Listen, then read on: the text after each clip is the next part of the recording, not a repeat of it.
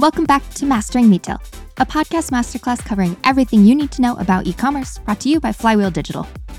You're listening to another episode in our APAC Masterclass season, this time covering challenger brands and specifically challenger brands from China selling overseas.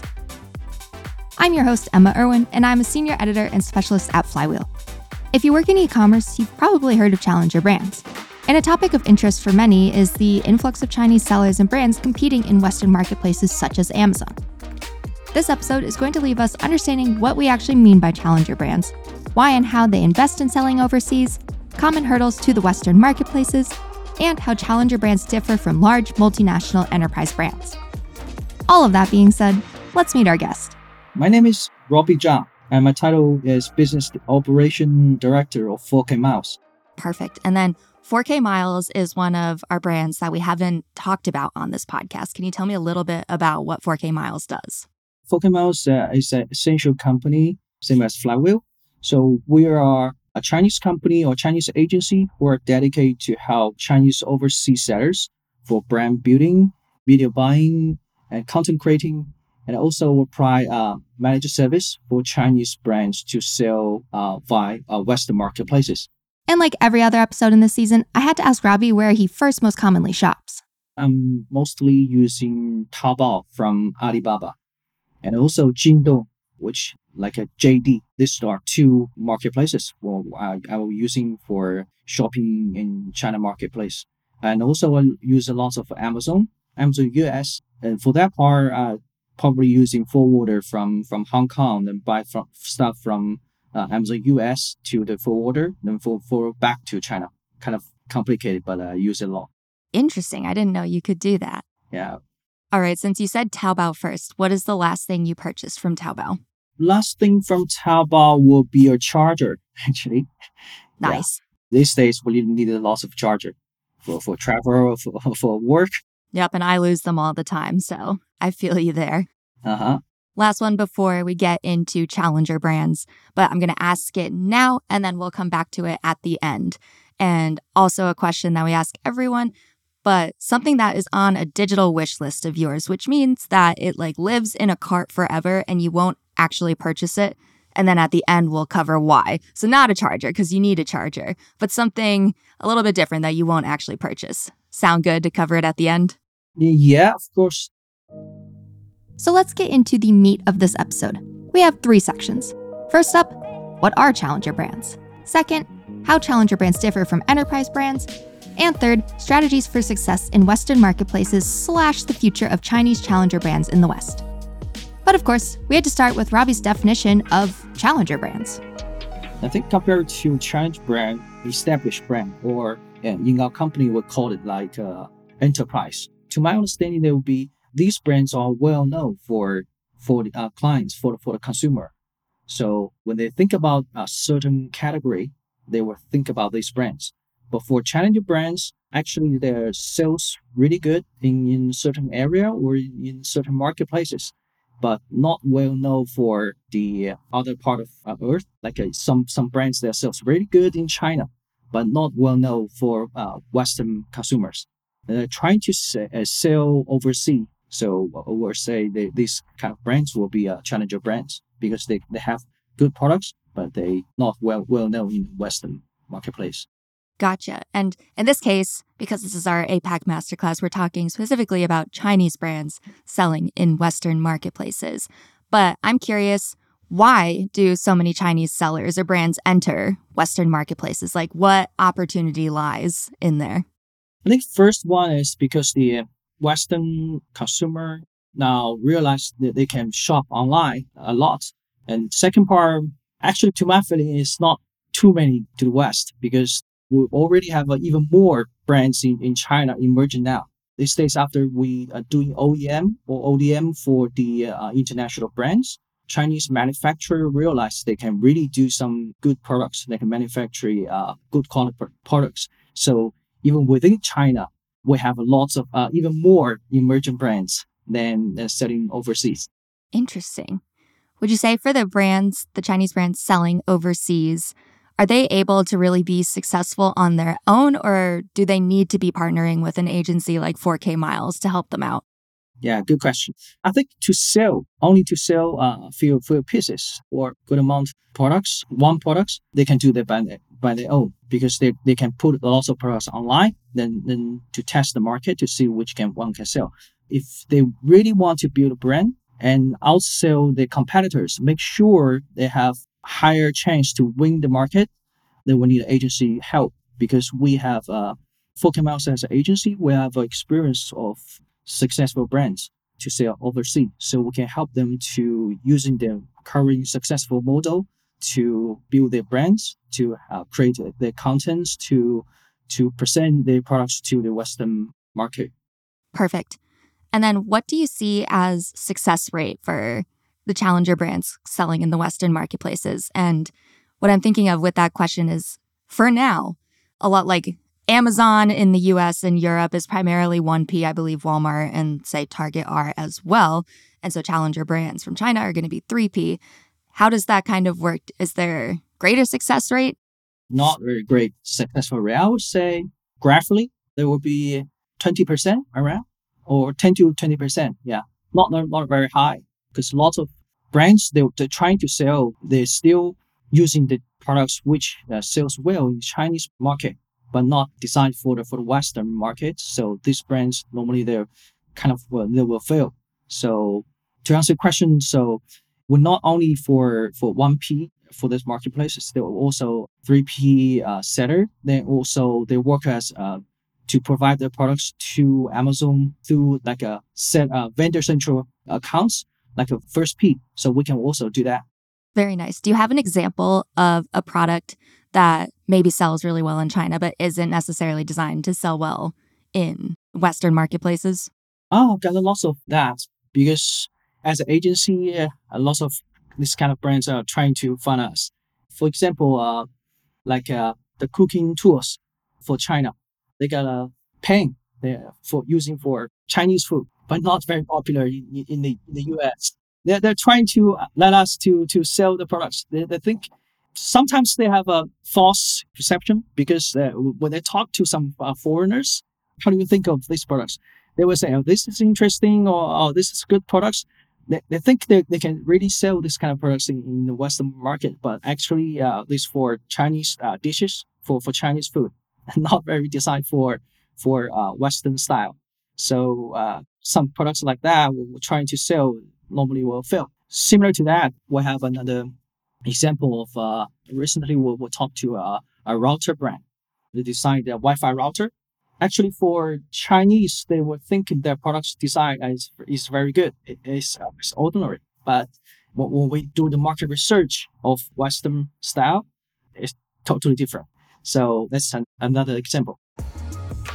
So now you've got a bit more of an understanding of what we mean by Chinese challenger brands and how they begin to think about selling overseas. Next up, how are Chinese brands able to move so quickly? And how does that set them apart from many large Western brands?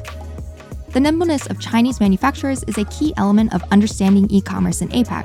So I asked Robbie to tell me more about how this impacts challenger versus enterprise brands. I think for the for the emerging brands or, or say challenger brands, the first they're approved to sell at some marketplaces. They put up products on, on those marketplaces to prove to sell that because they uh, reach a balance of quality and the price, of course. we talk about uh, Chinese products, everybody's think there's a low price.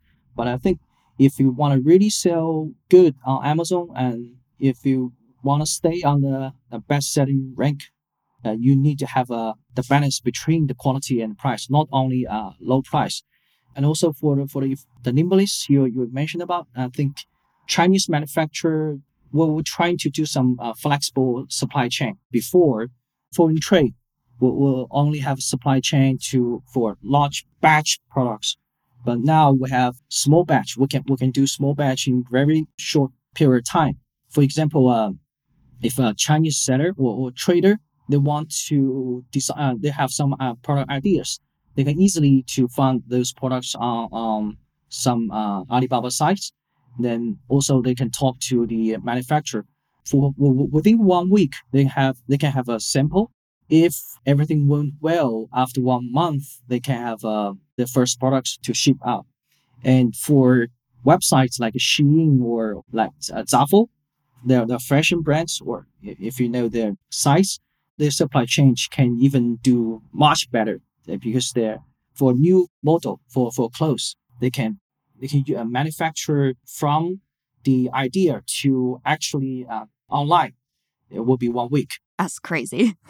the idea they have a they can talk to the, the factory, then they can uh, like have a sample uh, three or four days. And everything is went, went well. They can just put it online by using the system. So this is re- really quick.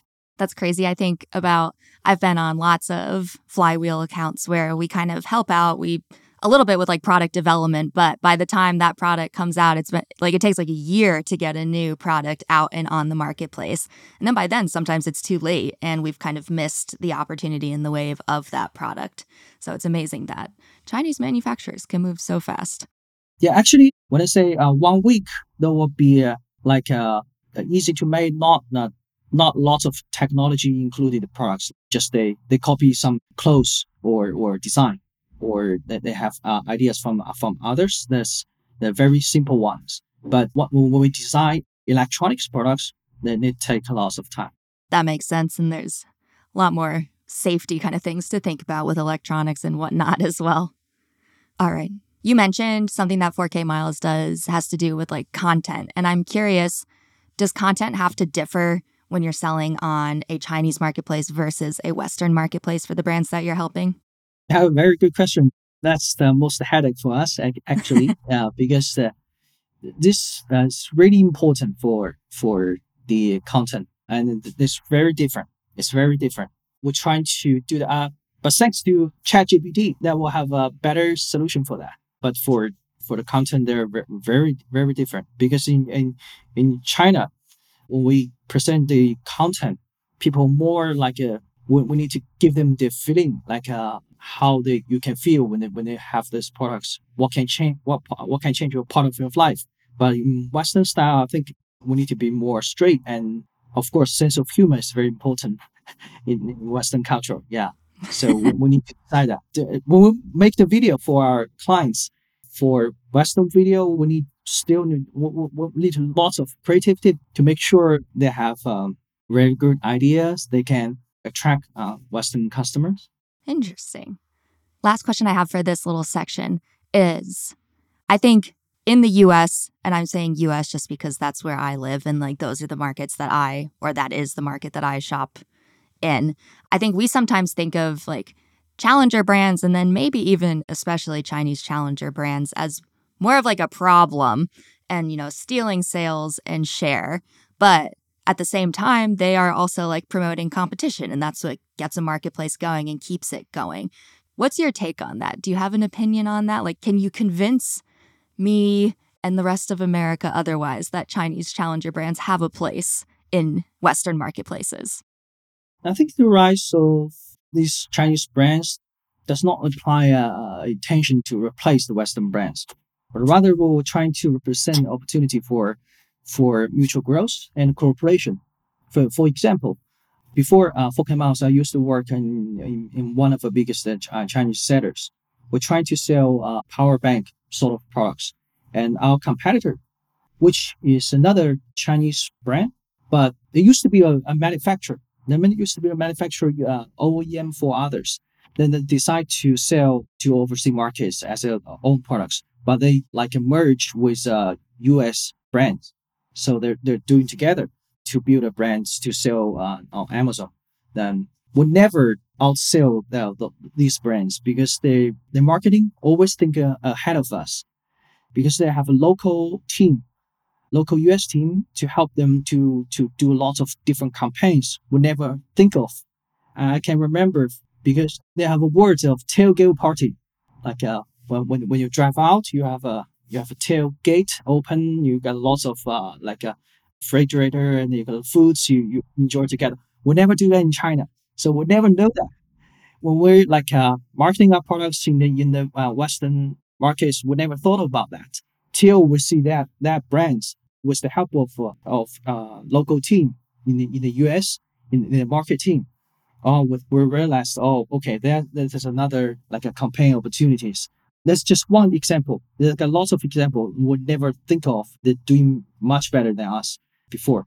I forget that tailgating is not really done elsewhere outside of America. okay, yeah. Well, that's, that's first time I heard of this because of that brand. I think because of their their local uh, marketing team. They do lots of great. Uh, because I can remember they have a connection with a lot of influencer, which uh, always go out. So their video is not like our video. Our video will be like we can only think about shooting how people using that products, but their video will be their well hang out with this influencer in the fields in outside or they were doing some some uh some like uh traveling or camping they, they're doing very casual videos and looks really good to us that connection the campaign and, and the style is much better so that's why they, they can sell like a top of, of the list of the uh, marketplace so i think that's a that's a very good example how like chinese manufacturer and, and Western company or people working together to build those brands. I think a lot well, there will be lots of opportunity like that. For sure. I didn't even think about kind of just working together because you're way more efficient if you can all just work together. Yeah. The last of our three sections of this episode covers strategies for Chinese challenger brands entering or scaling in Western marketplaces. And of course, we also needed to touch on media a bit here. I needed to know how Chinese brands should think about their investment into a marketplace such as Amazon or Walmart, especially when it comes to their ad spend. How do they know where to start and with what amount? How do they even measure success? That's a really good question because uh, I think easy uh, one. as an agency, uh, we can contact lots of uh, clients, uh, which are Chinese sellers. They often decide by their uh, past performance and within a short period of time. So RI driven, heavily RI driven or ROIS driven return on investment. Yeah, they always uh, look at the uh, digits. Once they think they uh, RI is not very good, they cannot make money. They will spend less. But once they see a very good performance, they they can spend more. But I think for I talked to some U.S. brands and also uh, like uh, your, clients. I think Chinese brand lack of uh, the like an annual media plan. They don't have a dedicated marketing department. They are often those kind of spending or budgets are run by the operation team. Those people are uh, have lots of things to do. They need to uh, put products online. They need to design the uh, the page, the detail page. So th- those kind of people will, will also decide how much uh, how much how, how much we need to spend. But I think they, they need to have a annual media plan to think about a big picture that's crazy to think of just because, you know, like the annual media plan runs so much of our clients' business out here. And like everything goes back to the annual media plan to think of like just not having one is crazy. uh, yeah, I know. I know. Uh, uh, we, we're trying to help lots of uh, clients to do that.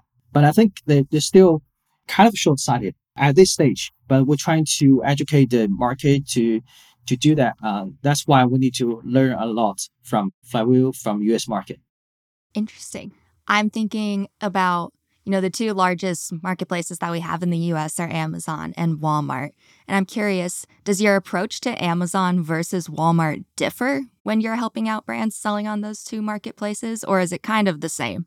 I would say Chinese sellers are treat them kind of the same. The only uh, difference currently will be it's not that easy for Chinese uh, brands to enter Walmart uh, online, Walmart online. For Amazon, they have sell Amazon projects. They have a, a complete like system or, or, or SOP for, for Chinese sellers or manufacturer to get, get on Amazon, but not that easy for Walmart.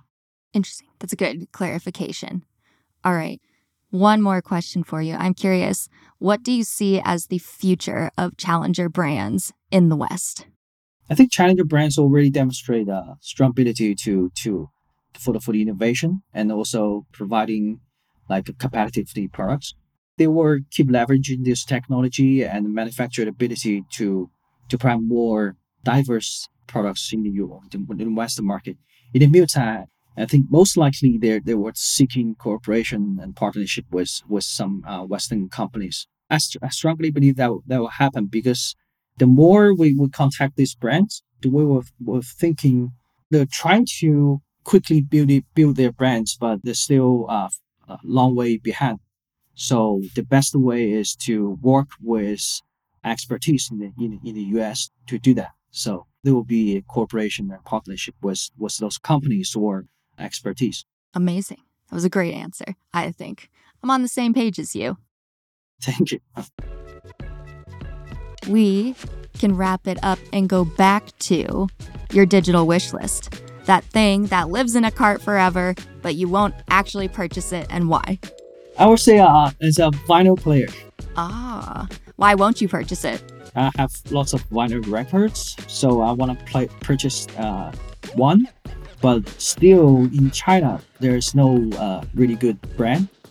A lot very good, very good uh, brands are in the West, but it's too big to get it back. That's why. Yeah, they're stay- heavy too. Yeah, they stay in my list for a long time. Well, hopefully someday your records will have a record player to be yeah, to play. yeah, thank you. And that wraps up the Challenger Brands episode of our APAC Masterclass. Thank you to Robbie for his insights, and be sure to listen to the rest of our APAC Masterclass season so that you can walk away with a deeper knowledge of e commerce in Asia Pacific. Also, please share this episode with your network, it really helps us. I've been your host, Emma Irwin, and this episode was produced by Klaus Cancel with sound design by Enos Tenji. See you next time.